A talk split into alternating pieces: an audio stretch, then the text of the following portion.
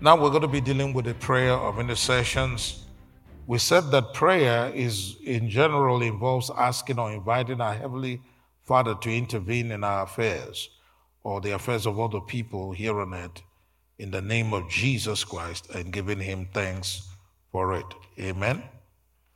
Now, when it comes to intercession, um, it is the same thing. And then we talked about that the prayer of supplication is a petition is a definite request to God, our Heavenly Father, concerning, our needs or wants, or for His intervention in any matter that concerns us in the name of our Lord Jesus Christ.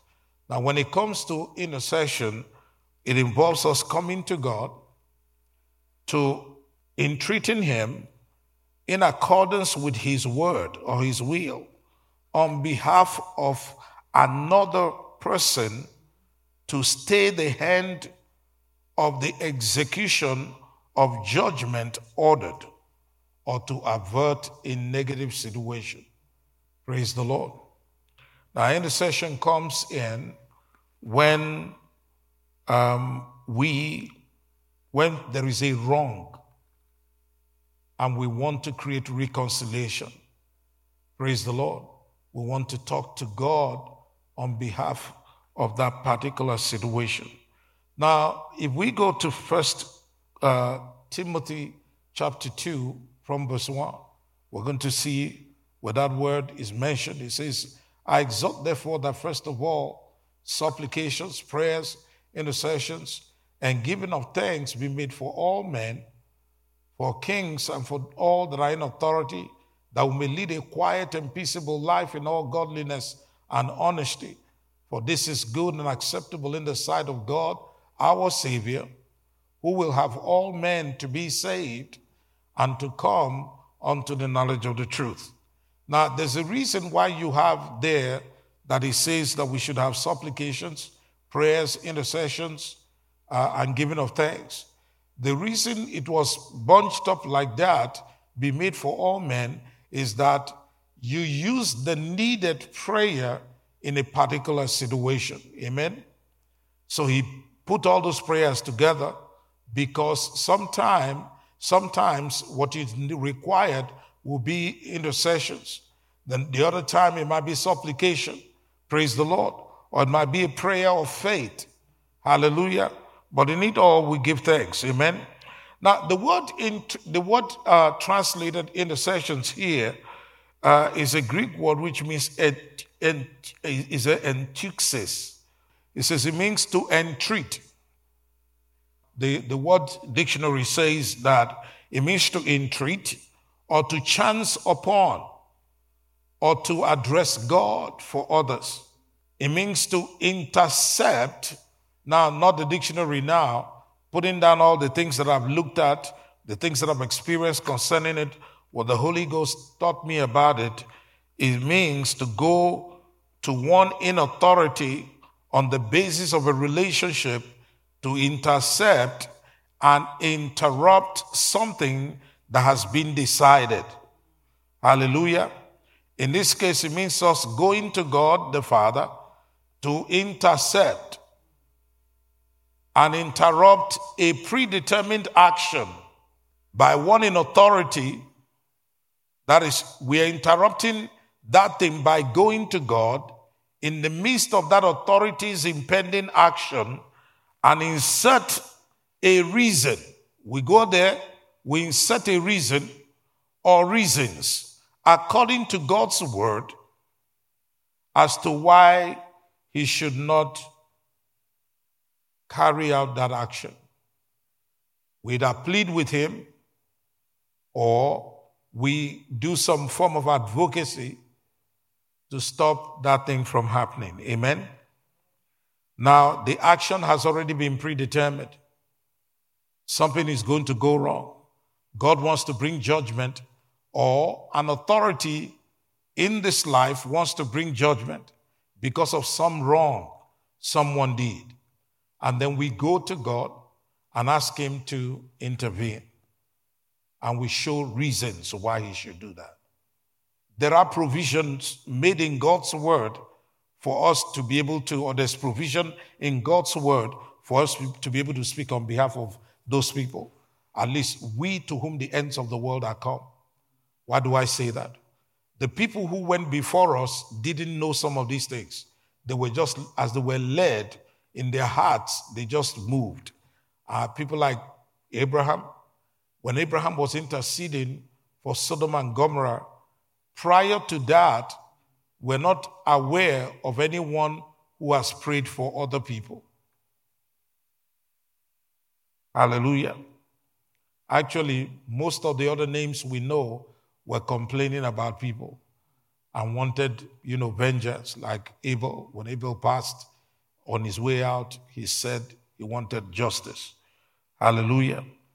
So let us go to Genesis chapter 7, chapter 18, verse 17.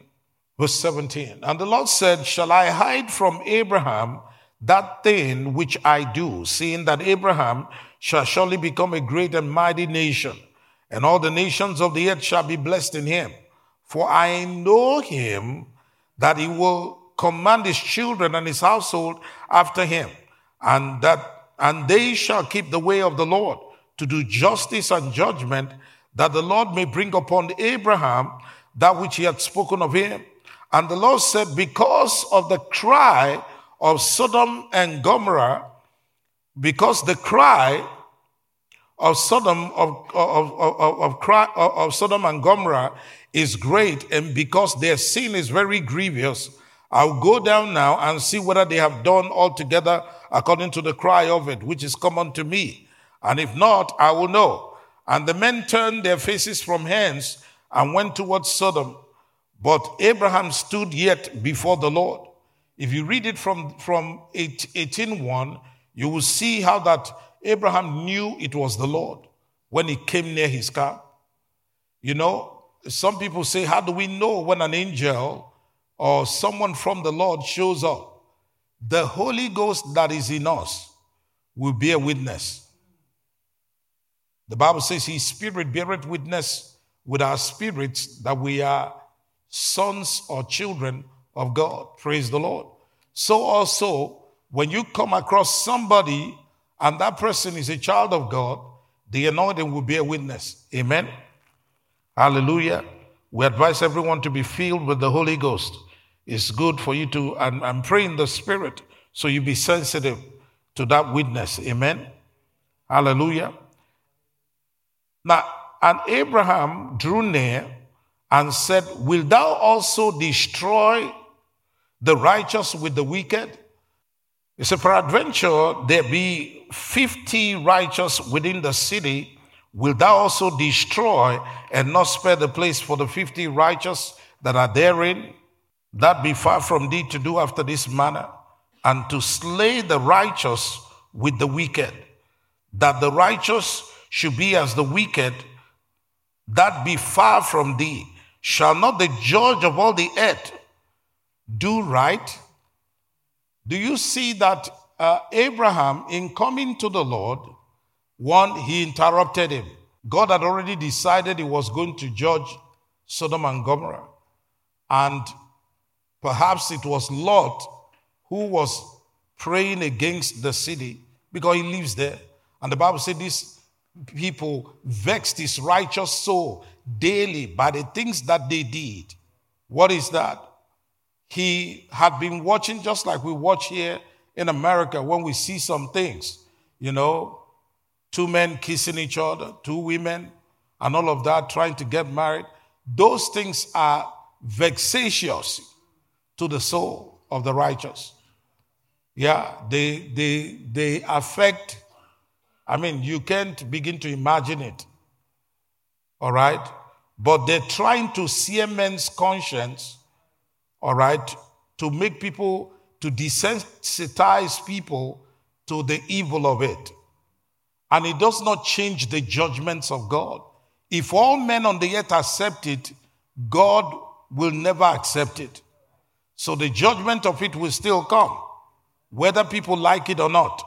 Whether they legislate from here to the moon, it will still come because God, of two immutable things of which it is impossible for God to lie.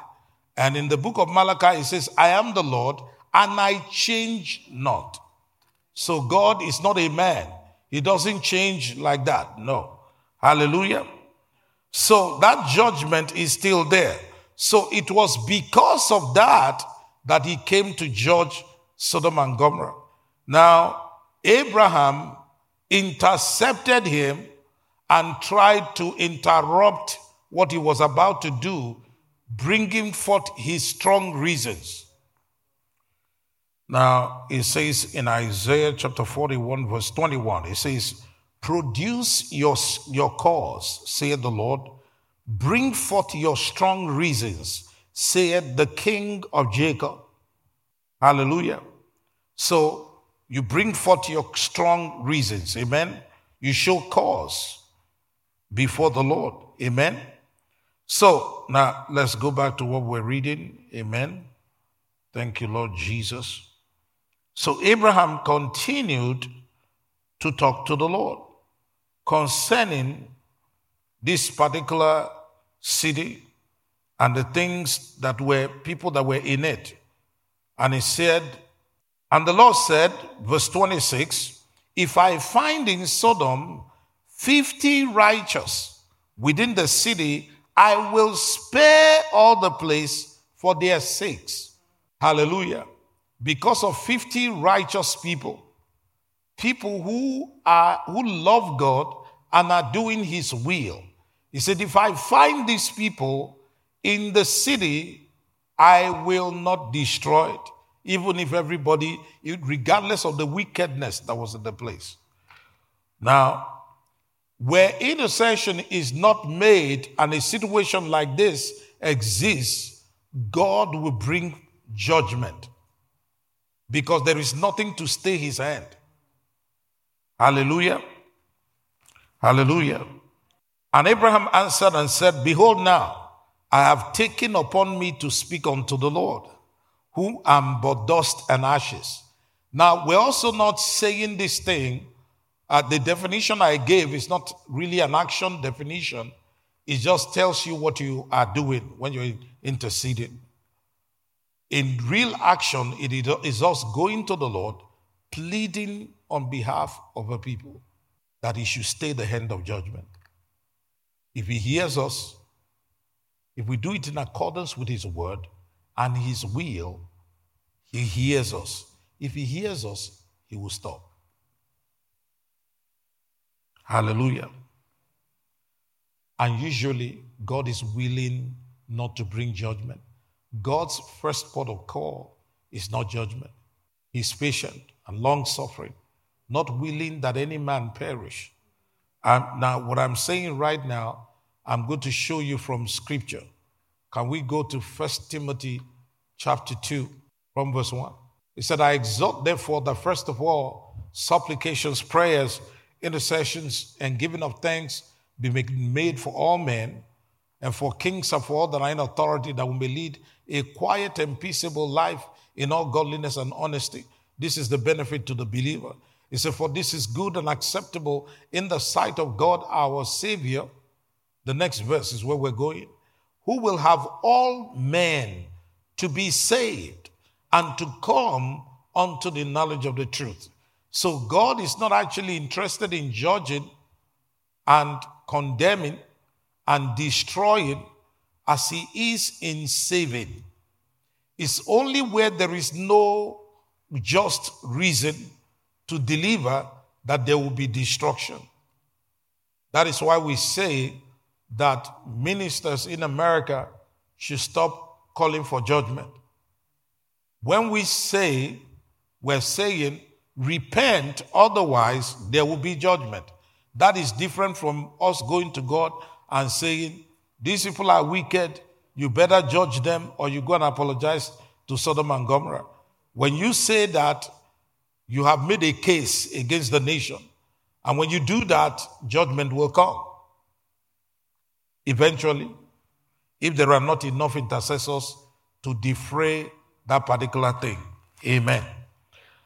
Now, it said, Peradventure, and, and, Abraham answered and said, Behold, now I have taken it upon me to speak unto the Lord, which am but dust and ashes. peradventure there shall lack five of the fifty righteous. Will thou destroy all the city for lack of five? And he said, If I find there 45, because he's saying, If the 50 be short of five men, praise the Lord, I will not destroy it. All right. And he spoke unto him yet again and said, Peradventure, there shall be 40 found there. And he said, I will not do it for the 40's sake.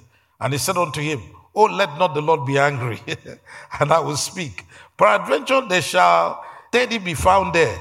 And he said, I will not do it if I find 30 there. And he said, Behold, now I've taken upon me to speak unto the Lord. Peradventure, there be 20 found there. And he said, I will not destroy it for the 20's sake. And he said, Oh, let not the Lord be angry. And I will speak yet but once, this once. Peradventure, 10 shall be found there. And he said, I will not destroy it for 10's sake. And the Lord went his way as soon as he had left communing with Abraham. And Abraham returned unto his place. Now, when the Lord got to Sodom and Gomorrah and found that they were not 10 righteous people, he destroyed the place.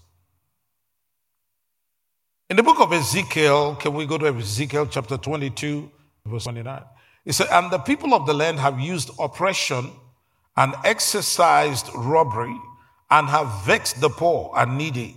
Yea, they have oppressed the stranger wrongfully. And I sought for a man among them that should make up the hedge and stand in the gap before me for the land, that I should not destroy it. But I found none. When there is no intercessor in the land, the judgments of God will come to the land, even to families. When you do not find a believer among them, because intercession is based on relationship. Remember when after that Jesus was crucified, he, he died and he was, you know, they, they, they, they had, you know, uh, brought him down from the cross. Jo- the Bible tells us that Joseph of Arimathea went to Pilate to, to re- request for the body of Jesus. All right? He did it because he had a relationship. Praise the Lord. We intercede to the Father because we have a relationship with the Father through the Lord Jesus Christ. We're standing in the stead of Christ, in the place of Christ. Amen. That's why, as long as we're here in the name of Jesus. And then the Holy Ghost also comes alongside us to pray. Amen. All right. The Bible says he makes, we'll, we'll get to that. Praise the Lord Jesus. So when God sought for a man and he could not find one, he said, verse 31 says, Therefore have I poured out mine indignation upon them, and I've consumed them with the fire of my wrath. Their own way have I recompensed upon their heads, said the Lord God. What are we talking about? You see, some people these days, when we say everything, we have to qualify it. All right? Because people are saying, will be saying, you mean he's trying to club us already and all of that? No. The people, he stated what the people were doing. There was wickedness in the land. Praise the Lord Jesus. Amen. Now, in Acts chapter 12, we're going to see another situation where intercession had to be made and what, you know, there was an, an adversarious situation and brethren had to pray. Glory be to God. In, if people are not saved where you are, you can pray and God will save them. Now, about the time Herod the king, verse 1, stretched forth his hand to vex certain of the church. This word vex here means to trouble, to harm, to, to um, just to do harm to or evil or to injure or to plague. That's what is the dictionary says that that's what that is. All right. What I mean is the Greek dictionary says that's what that is. Amen. Setting of the church. And he killed James, the brother of John, one of the apostles. He killed him with the sword. And because he saw it pleased the Jews, he proceeded further to take Peter Peter is the, the, the apostle Peter, who's the head of the brethren, as it were. He took him also. And then were the days of unleavened bread. And when he had apprehended him, he put him in prison and delivered him to four quaternions of soldiers to keep him, intending after Easter to bring him to the people. And Peter, therefore, was kept in prison, but prayer was made without ceasing of the church unto God for him. This is intercession. They began to go to God in prayer because they thought they won't kill James. They killed James. when they killed James, the church decided that we're not going to watch this thing and let it happen. So brethren began to gather together, have prayer meetings. Hallelujah. And they were praying ceaselessly for the apostle Peter unto God. And when Herod would have brought him forth the same night, Peter was sleeping between two soldiers, bound with chains, and the keepers before the door kept the prison. And behold, the angel of the Lord came upon him, and a light shined in the prison, and he smote Peter on the side and raised him up, saying, Arise up quickly. His chains fell off from his hands. And the angel said unto him, Guard yourself, guard thyself, and bind on thy sandals. And so he did. And he said unto him, Cast thy garment about thee and follow me. Hallelujah. So he took him out of prison. Glory be to God. And from there, Peter, you know, found his way and went to some other region. Praise the Lord Jesus. All right? Amen. So we see cases here of intercessions being made on behalf of a people.